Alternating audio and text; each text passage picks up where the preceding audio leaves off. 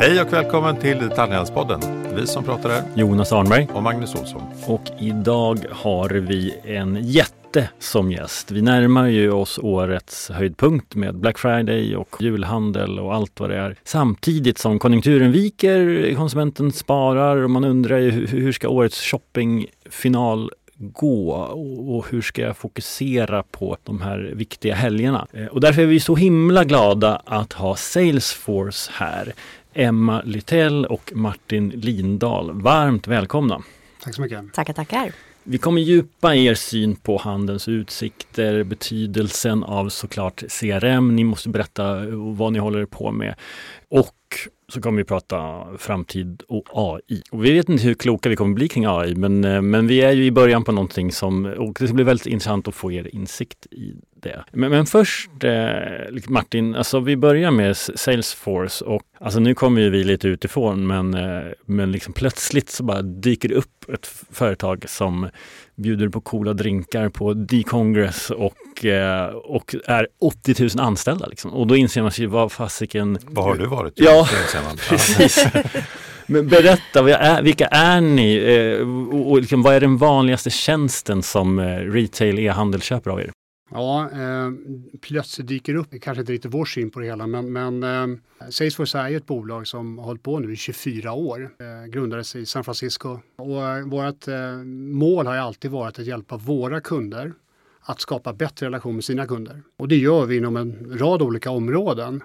Om vi tittar då och zoomar in lite grann på retail så, så handlar det väldigt mycket om att hur gör vi för att rekrytera de kunderna som är mest lönsamma för oss på ett mer effektivt sätt. Och när vi väl har rekryterat dem, hur skapar vi dem mer lojala så att de köper mer av oss genom att vara så relevant som möjligt i den dialog vi har med dem och skapa så bra kundupplevelser som möjligt. Och det gör vi inom områden som marknadsföring, kundtjänst och e-handel primärt inom retail. Och det kan man ju då summera som CRM och, och det är egentligen ja, kort och gott det vi gör helt enkelt. Måste ändå flika in att eh, plötsligt dyker upp. För jag, jag, jag förstår frågan. Jag tycker frågan är ganska relevant ändå. Jag som är ganska ny på Salesforce också. Och har jobbat ändå snart 15 år inom eh, handel i Sverige, retail i, på olika sätt. Och hade inte koll heller på Salesforce. Så jag förstår frågan. Salesforce har varit rätt anonyma i Sverige inom just handel och retail skulle jag säga. Så för mig, när jag kom i kontakt med Salesforce, då var det med den amerikanska sidan när jag jobbade på en annan en roll på ett annat bolag där jag började jobba med amerikanska retailers, stora som små och förstod liksom den fulla kraften i, nej men herregud, Salesforce har världens bästa e-handelslösning har vi blivit utnämnda till sju år i rad tror jag. Eh, marketing automation, kundtjänstplattform och så vidare. Och då blev jag så här, men hur kan jag ha jobbat inom retail i Sverige och inte ens ha koll på eh, det här bolaget lite? Vilket, vilket värde skapar ni till de som köper era tjänster? För ett alternativ är väl att helt enkelt göra det själv? Ja, alltså det, det är ett alternativ. Men det värde som vi skapar till våra kunder, det är ju att vi möjliggör att de här handlarna har en vy av den konsumenten oavsett vilken kanal konsumenten väljer att interagera med oss. Och det här är ett stort problem idag som vi alla upplever när vi interagerar med ett varumärke. Man pratar inte med en röst till konsumenten utan man pratar med olika röster beroende på vilken kanal man kommer till. Och då kommer man ner till en fråga gällande data. Hur kan vi se på den här konsumenten som en individ istället för fem eller tio individer inom, inom företaget? Salesforce hjälper våra kunder med det här och gör det med, på ett väldigt snabbt sätt. Att komma till värde på ett snabbt sätt med färdigkonfigurerade eh, applikationer för just det här. Och man kan göra och bygga allt det där själv. Det finns företag som gör det av randiga, rutiga skäl och det, eh, de har säkert goda skäl till det. Men om man inte eh, vill bygga upp en stor IT-avdelning utan man vill snabbt komma till värde, ja, då eh, anser vi att det är bättre att köpa de applikationerna och komma snabbt dit. Och jag tror som svar på din fråga just med Sverige så har ju Salesforce eh, ja, men funnits snart 24 år men i Sverige kanske inte lika länge. Man har fokuserat på andra branscher när man började här. Men tillbaka till att retail globalt för Salesforce är en jätte, jätteviktig marknad så har man ju nu sedan något år tillbaka även satsat i Sverige. Så jag, jag tror faktiskt att det är ett, ett fokus, eh, om, alltså en fokusfråga från Salesforce eh, sida. Eh, och att sve- svenskar och Sverige har varit duktiga och i framkant på att, att skapa egna mer lokala lösningar. Alltså tittar man på Sverige som land och just e-handelsplattformar. Vi har ju jättemånga lokala eh, mindre e-handelsplattformar vilket är ganska unikt om du liksom åker ner i Europa eller i USA och så vidare. Så att, eh, kombination. Låt oss också prata lite grann om hur ni ser på e-handelsläget i stort. Och eh, e-handeln har ju gasat i lite olika faser. En stark tillväxt fram till, eh, till pandemin, en jättestark tillväxt under pandemin och nu så ser vi minussiffror. Vad, vad, vad tänker ni om e-handelns formkurva just nu? Ja, är det, är det e-handeln specifikt tror man eller är det liksom makroläget, konjunkturen? Eh, menar, och tittar man Sverige rätt hårt drabbat med, med, med räntor och annat. Jag tror att Absolut, man såg en boom med pandemin av naturliga skäl. Butiker stängde ner och, och e-handeln fick ett lyft. Men jag tror vad vi ser och vad man pratar med många, det är få som tror att e-handeln kommer liksom att, att eh, den har nått någon peak och att den är på väg ner. Snarare tvärtom. Ja, men finns det så. platåer tror du? För att någonstans så finns det ju, vi pratar mycket inflection point, att det finns en punkt där e-handeln liksom accelererar och sen så borde det med naturlighet finnas någon platåfas där man inte växer lika snabbt längre av, av naturliga skäl. Därför att den fysiska handeln har ändå vissa fördelar. Ja men så är det. Jag, jag tyckte det var intressant. Ni hade ju, var det Kristoffer eh, Tonström här från Clas Olsson för, för inte så länge sedan. Ja, jag tycker han sa det så bra. Måste sluta se det här e-handeln som, som e-handel och fysisk butik som eget. Han sa att de, där har de ju suddat ut eh, kanalerna helt. De samverkar, de lever i symbios. Du beställer online, du, du plockar upp det i butik och så vidare. Jag tror att, jag tror att det är framtiden. Eh, snarare än att sitta och prata om, om e-handel som en specifik eh, kanal. Om du möjligtvis inte bara då är kanske en e-handlare eller liksom en pure player som inte har några fysiska. Men har du båda så tycker jag att man går mot att liksom hur servar vi kunden bäst och vad köper kunden online? Vad köper kunden i butik? Hur samverkar de? Och så optimerar man Men utifrån under, det. under lång tid så är det många som ändå har satsat sina pengar på att e-handeln är kanalen. Och, och, där finns det ändå en relevans tycker jag i att fundera på hur, hur är tempot nu i utvecklingen? Vad investerar man i? Hur, hur, vad, är det för, vad är skillnaden mellan vinnare och förlorare? Är det bara att man råkar vara i en viss kategori eller gör man någonting annat på resan? Liksom? Hur ser ni på det? Jag, jag, jag tror, än en gång, jag tror att eh, om man nu har valt att säga att e-handel är kanalen som du säger så tror jag att man snarare får titta på vad är vår tillväxtstrategi? Är kanalen död som sådan, ja då måste vi hitta ett annat sätt att, att sälja våra varor och komma ut till våra kunder. Men, men om man tittar på utifrån ett makroperspektiv, det finns ju ingenting som säger att e-handelns tillväxt kommer att avta, snarare tvärtom. Det vi ser möjligtvis nu, det är ett litet hack i skivan eller hack i kurvan efter en extremt stark uppgång under pandemin. Där det inte kanske fanns så många alternativ.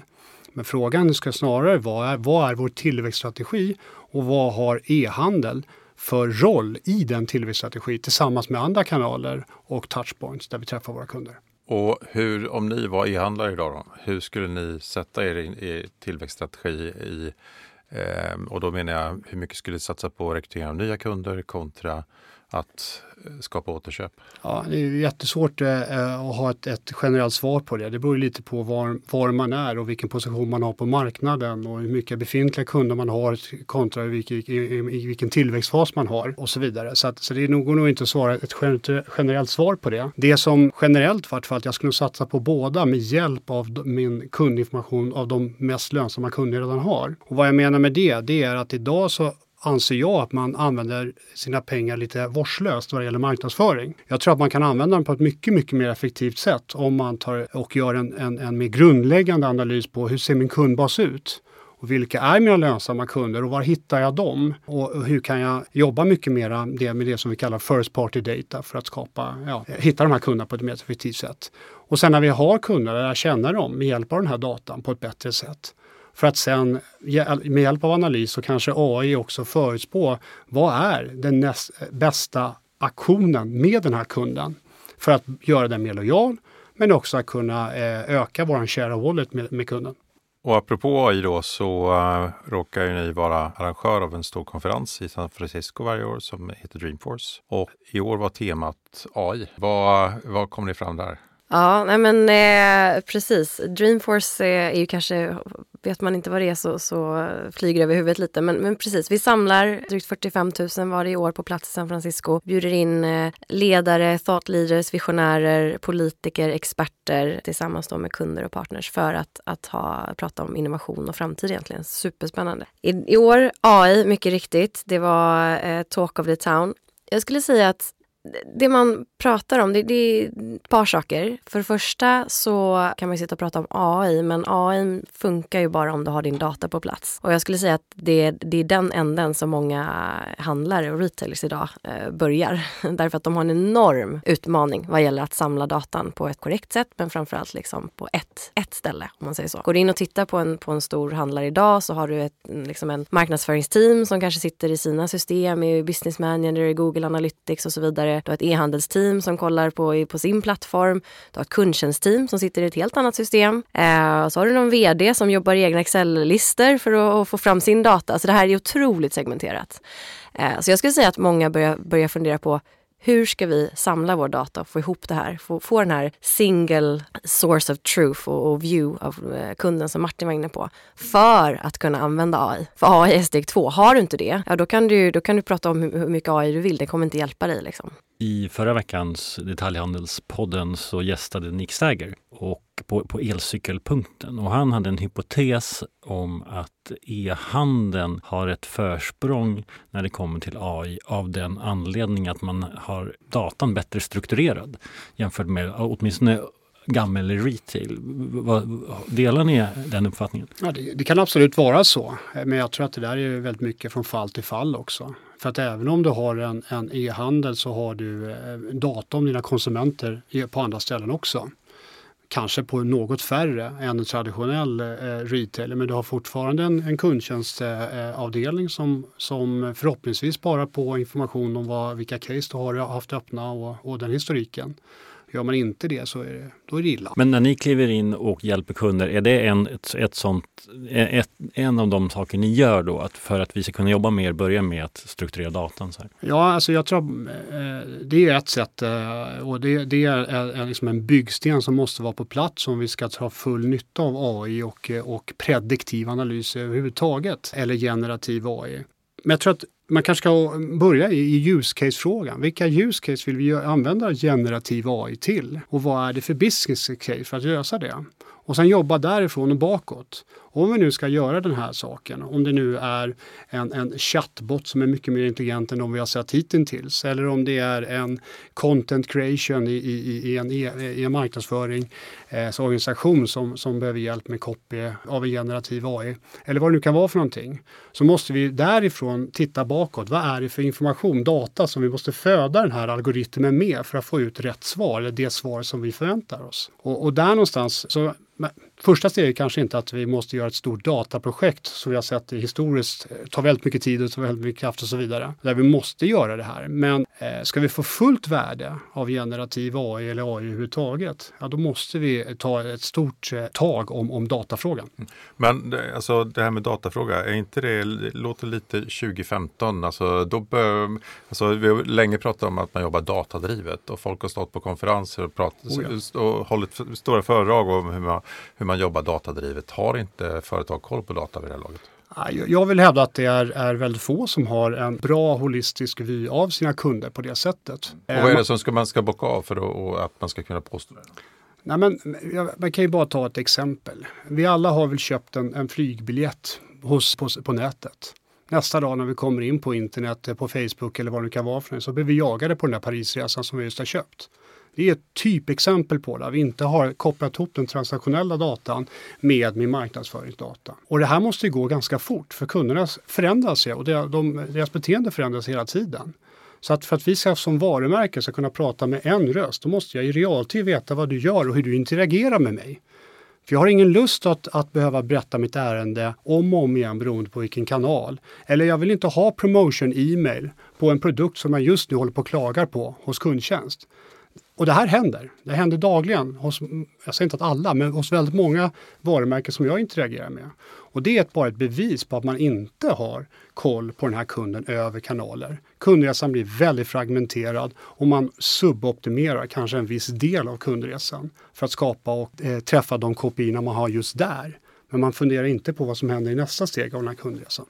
Tillbaka till Dreamforce, där, vad, vad, tycker ni, om ni tar med er något så här, det här är den stora grejen i, som retail kan vinna på tack vare AI? Ja, men generativ AI och eh, lågt hängande frukt, i alla fall när vi träffar eh, handlare nu, är ju väl, eh, pratar man på e-handelssidan, produktbeskrivningar till exempel har du jättemycket artiklar online och det här liksom, du har folk anställda bara för att uppdatera och, skriva det här. Kan du med hjälp av AI göra det och lösa det så tror jag att eh, man sparar enormt. Så det är en jättestor grej, lågt hängande. Vi var inne på kundtjänst. Ja, eh, kundtjänst så, så har vi, ser vi exempel på där man vill minska ha, eh, tiden det tar att avhandla ett ärende hos en, hos en kund som ringer in till exempel eller chattar in. Och då har man ju då en som vi kallar för en co-pilot som kan ge förslag beroende på vad kunden kommer med för, för case till oss och ett svar på, det, på hur vi ska respondera på det. Det viktiga är någonstans här, jag tror att det är viktigt här i början också av, av hela den här generativ AI-resan, att vi kan inte bara släppa det där helt fritt.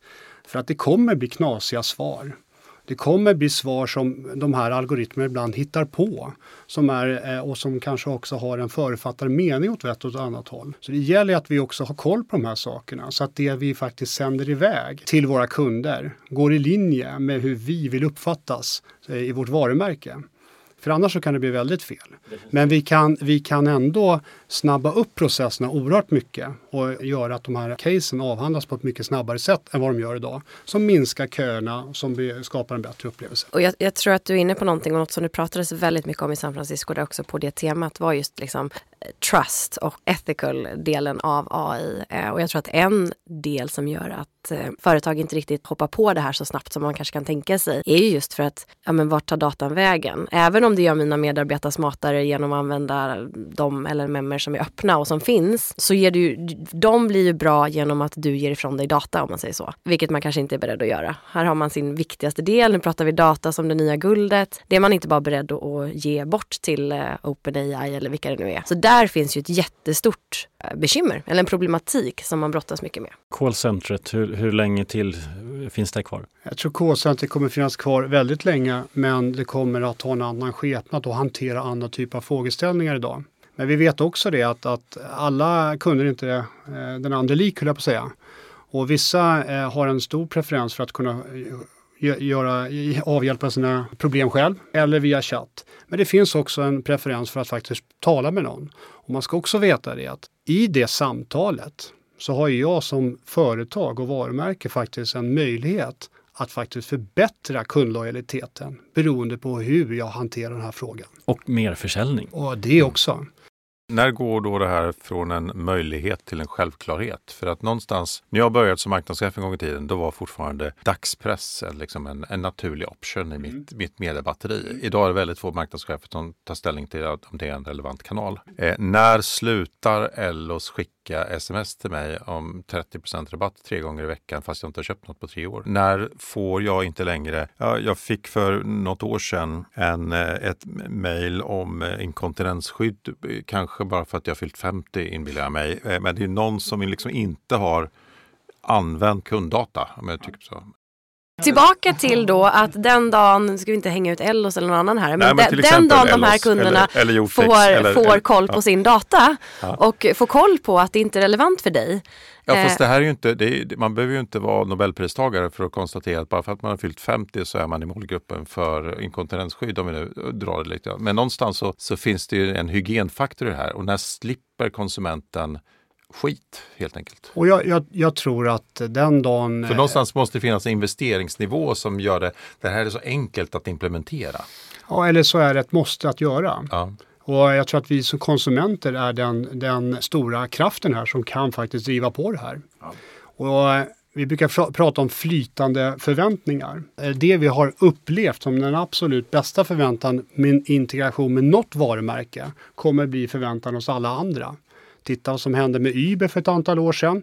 Man hade förväntningar på att man skulle kunna boka i appen, betala i appen och så vidare. Sen efter några år hade varenda eh, taxibolag kommit till det. Man, man, den här flytande förväntningarna den spiller över på alla andra helt enkelt. Och jag tror att när vi börjar se någon som går i bräschen här och, och är väldigt relevant i sin kunddialog och också behandlar kunderna individuellt och inte som gråa segment ja, då kommer de skapa en helt annan, helt annan kundupplevelse än de andra. Och då eh, får man en konkurrensfördel av det. och vinner marknadsandelar av det, då är, finns det två val för de andra. Antingen att göra någonting åt det eller ja, så kanske det är slutet på, vad vet jag. Men, men jag tror att konsumenterna får driva det här. Ni finns ju inte bara på nätet utan ni har väldigt många kunder också i den fysiska handeln. Eh, och kan, vi, kan, vi, kan ni börja med att bara resonera kring, ser ni någon skillnad i, i, i logik mellan de olika kanalerna och aktörerna bland era kunder? Det är klart att, att det finns olika logik mellan de olika kanalerna. Tillbaka till det Emma sa tidigare, jag tror inte man ska se man ska inte se de här isolerat och, och jobba med den här suboptimeringen som vi pratar om utan snarare titta på hur kan de här olika touchpoints eh, hjälpa till att skapa den här eh, kundupplevelsen som våra kunder eh, förväntar sig och eh, som, som, vi har, som vi har lovat dem. Det som, är, är, det som man har pratat om väldigt länge det är just den här hur knyter jag ihop det digitala med det fysiska på ett sömlöst sätt. Och det har varit många olika initiativ med hur man ska kunna identifiera sig när man kommer in i butik och så vidare. Men jag tror att nu börjar vi se väldigt häftig innovation på området. Inom fashion retail så börjar man prata om de här intelligenta speglarna som finns i provrummen eller kommer finnas i provrummen. Där du kan identifiera när du står där och du får upp kanske din personal shopper i form av en avatar som också kan föreslå saker som du kan titta på där inne men sen också gå ut och hämta i butik för att faktiskt testa fysiskt. Du får med dig din, ditt kundkort och din, ditt organisatoriska minne som företaget har av dig och vad du har tittat på och så vidare in i, i butiken. Och då börjar man faktiskt på, på riktigt få ihop de här världarna. Så det är väldigt spännande att se var det där tar vägen framgent. Men om man tar tillbaka till kanske här och nu, det som vi ser en väldigt stor trend, det är hur vi kan göra våra butiksanställda mer informerade om våra kunder, hur de ser ut och vilka preferenser och behov de har. Och det är liksom ett första steg tycker jag, att eh, få ihop den här digitala och fysiska världen på ett bättre sätt. Hur kan vi få ut den här kundbilden av mig som konsument till min, till min butiksanställd som finns i butik? Och hur får man det? Genom att ha eh, en, eh, en, en vy av kunden inom hela företaget och sen egentligen inte svårare att vi skapar en app eller i en tablet eller vad det nu kan vara för någonting som, som vi använder i, i butiken. Som vi faktiskt kan få den här informationen till de som jobbar i butik. Utmaningen ligger ju med identifieringen och om man kan automatisera den. Och hur gör vi det utan att, vi, att det känns kränkande eller eh, intrusive? Och här finns inget gyllene svar på det, utan där måste man nog prova sig fram lite grann. Och jag tror inte man kanske kan också ha en variant för alla kunder. Det beror på hur, hur nära jag är med det här varumärket. Olika människor, alltså om jag känner en person väldigt nära så kommer jag kanske ge en kran när vi träffas. Någon annan som jag känner lite mer professionellt kommer jag ta i handen. Och samma sak är det med relationen mellan mig som konsument och mitt varumärke. Jag tror ni kan kränka mig ganska mycket om jag får en bra deal. Men Magnus är mycket svårare, du är mer off-grid. ja, verkligen. Men jag tror att du är inne på någonting just med så här att, att se till att butikspersonalen, jag, jag, tror att det ställer tillbaka till så här hur de samverkar. Jag tror att det kommer ställa en högre, det kommer ställa högre krav på butiken och, och butikens personal i framtiden. För att när du väl väljer att gå till en butik, för det blir kanske lite mer ett val, för du kan också handla online och vissa köp gör det online. När du går in i en butik så kanske du förväntar dig en viss grad av service. Du vill prata, du går dit för att du vill faktiskt prata med någon. Och då gäller det att butiken lever upp till det och inte att man träffar någon som, som står där och ett inte kan produkterna, det, det gör de förhoppningsvis. Men kanske ännu bättre då också faktiskt baserat på vad jag har handlat tidigare, har hela min köphistorik, ser till och med att jag har haft något problem med, med ett kundtjänstärende som nu är löst, vad trevligt och, och så vidare och så vidare. Så kan man ju få en, en otrolig upplevelse i butik som du inte kunde för bara några år sedan. Och, och bara att lägga till där, alltså det blir ju allt mer vanligt att vi, vi har funktioner som att vi köper online och sen plockar upp i butiken. Och så gör vi det och, och eh, paketet inte finns där trots att det står i min app att det ska finnas där. Vem kan hjälpa mig med det? Och vem kan se till och kolla var mitt paket faktiskt befinner sig? Ja, men det kan vi om, om vi faktiskt ger den här informationen till, till, till de butiksanställda och informerar dem och faktiskt kanske gör någonting bra av den där situationen som annars skulle vara en väldigt dålig upplevelse. Som ett konkret exempel. Och då pratar du om när kunden är i butik och vi föder data till, till rätt ställe på, vid rätt tillfälle. Men innan dess så har vi ju ett arbete att få in kunden i butiken. Mm. Hur, hur gör man det på bästa sätt? Genom att vara relevant. Det var väldigt klokt formulerat. Men, men om du skulle sitta som marknadschef idag då och, eh, och då blir det fortfarande en väldigt generell fråga. Jag vet att du reagerade på det innan också. Men kan, du inte, kan inte du eller ni ge era bästa tips för hur man ska vässa sin marknadsföring här och nu i en tuff konjunktur, i bruset inom citationstecken och, och i den allmänna vedermödan som marknadschef att välja rätt kanal? Mm. Ja, men det, här, det här tycker jag är intressant och, och Martin nämnde in, innan att eh, man spenderar sina pengar lite vårdslöst. Du tog själv upp något exempel där du får liksom sms från samma butik flera gånger fast det inte är relevant och så vidare. Här finns det ju AI som, som vi har haft länge i våra produkter som kan hjälpa dig med det här. Där du kan se var är det bäst att kommunicera med den här kunden? Det vill säga vilken kanal? Är det, är det via sms? Är det via mail? Är det via en Facebook-annons? Och så vidare och så vidare. Vilken tid på dygnet? När ska det här gå ut? Därför att här tycker jag om man tittar, om man tittar på svenska handlare generellt. Väldigt många skickar eh, måndag morgon eller söndag. Man vet att söndag är en bra shoppingdag. Du kan nästan gå in och kolla. Du får de där mejlen samtidigt från alla och så har du en inbox, 20 mejl från liksom med... Typ runt den 25 också? Då kommer du få från alla. Ja, och det är inte säkert att ett så hamnar du då i ett spann med alla andra eh, så att det, du står inte ut. Och två, det kanske inte är preferred kanal just för dig. Så att om du kan använda dig av AI för att veta att när är det bäst att kommunicera med Magnus och i vilken kanal så kan du skippa alla de andra. För nu är det också lite så här, eh, vi kör ett mail, vi kör annonser till honom också och, och så skickar vi ett sms tre dagar senare bara så att det verkligen gått fram. Om du kan skala, skala ner det där och komma med ett relevant budskap, då har du vunnit mycket. Och där ser vi kunder som gör det, våra kunder som använder sig av den där inbyggda AI för att liksom på ett personligt sätt i massproduktion då kommunicera. De får ju oftast mycket bättre ROI, öppningsrate eh, och så vidare, vad man nu tittar på. Ser ni att många ser över marknadsföringen nu? Tuffa tider brukar innebära att man sparar lite och eh, ser över sitt sätt att jobba. Eh, ser ni några sådana mönster och vad har ni för rekommendationer vad man i så fall ska prioritera på nu? Ja, men generellt så, ja, generellt har kanske liksom marknadsföringsbudgetarna eh, blivit mindre. Eller, eller det, man, så här, det man ser, jag som har jobbat väldigt mycket med, med performance marketing och som har kanske varit en drivande faktor, för att prata om e-handlare framförallt, hur får jag in nya kunder till, till min sajt? Så har det varit via då kanske tredjepartsleverantörer, typ en Meta, Google och så vidare. Där har det ju hänt någonting. Och det är ju framförallt väldigt mycket drivet också av den här eh, cookie-döden som det har pratats mycket om, att du du är inte lika effektiv. Den här AI-algoritmen som har varit urstark på att hitta nya kunder med liknande beteende eh, funkar inte längre. Och de har fått dra ner det. Så att jag skulle säga så här, ska man då använda de här pengarna och fokusera, vad ska man göra? Ja, men då tillbaka till förstahandsdatan. Vad har vi för data? Hur kan vi samla mer av den datan som vi själva äger så att vi istället kan lägga våra pengar på det här, liksom, att bygga upp vår egen meta-algoritm om man nu får säga så. Nej, men liksom att vi kan bygga upp en egen AI baserat på data som vi äger. Eh, så där har skiftet skett jättemycket, att man kanske har insett att vi kan inte sitta i knät på de här stora eh, bolagen längre. Vi måste göra det själva. Och om man spinner vidare på det där, det där öppnar ju nya affärsmöjligheter för en handlare också. Har vi koll på den här kunddatan då kommer den vara intressant för varumärken. Så att eh, helt plötsligt kan jag sälja annonsutrymme antingen i butik men också online som har en extremt bra träffbild på just den målgrupp som mitt varumärke vill åt. Jag blir helt plötsligt ett mediebolag för jag har konsumenten, jag har information om den här konsumenten.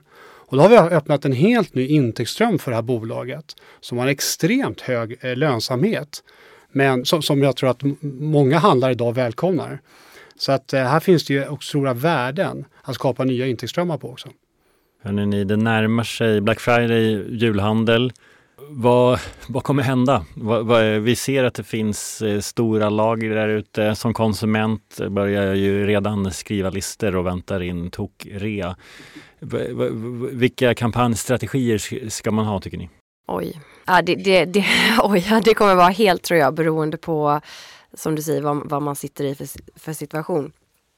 Jag tror väl dock Eh, och det var väl Kristoffer inne på här också, Clas Ohlsons vd för några veckor sedan, att det är inte riktigt samma läge som det var kanske för ett år sedan. Alltså jag tror att många har bättre koll på sina lager, så de där superreorna är kanske inte lika brett. Sen kommer det vara, det är ett, det är ett krig där ute för att konsumenten har mindre pengar. Så att du slåss om konsumenten, absolut. Men jag tror återigen, det har varit ett avsnitt fullt av AI, men Tittar man på, på um, våra analyser, vi släpper faktiskt en, en, stor rapport varje år just kring julhandel och Black Friday. En analys som är gjort på över en biljon eh, handlare eh, globalt i över 51 länder. Där tror man ju att eh, AI kommer vara en stor del av köpresan under Black Friday och då pratar jag inte AI hur handlarna kommer att hantera AI utan hur vi konsumenter kommer att använda oss av AI på ett nytt sätt. Eh, redan nu så säger man att 17 procent, drygt var femte person, har använt sig till exempel av ChatGPT i en köpprocess av en produkt till exempel.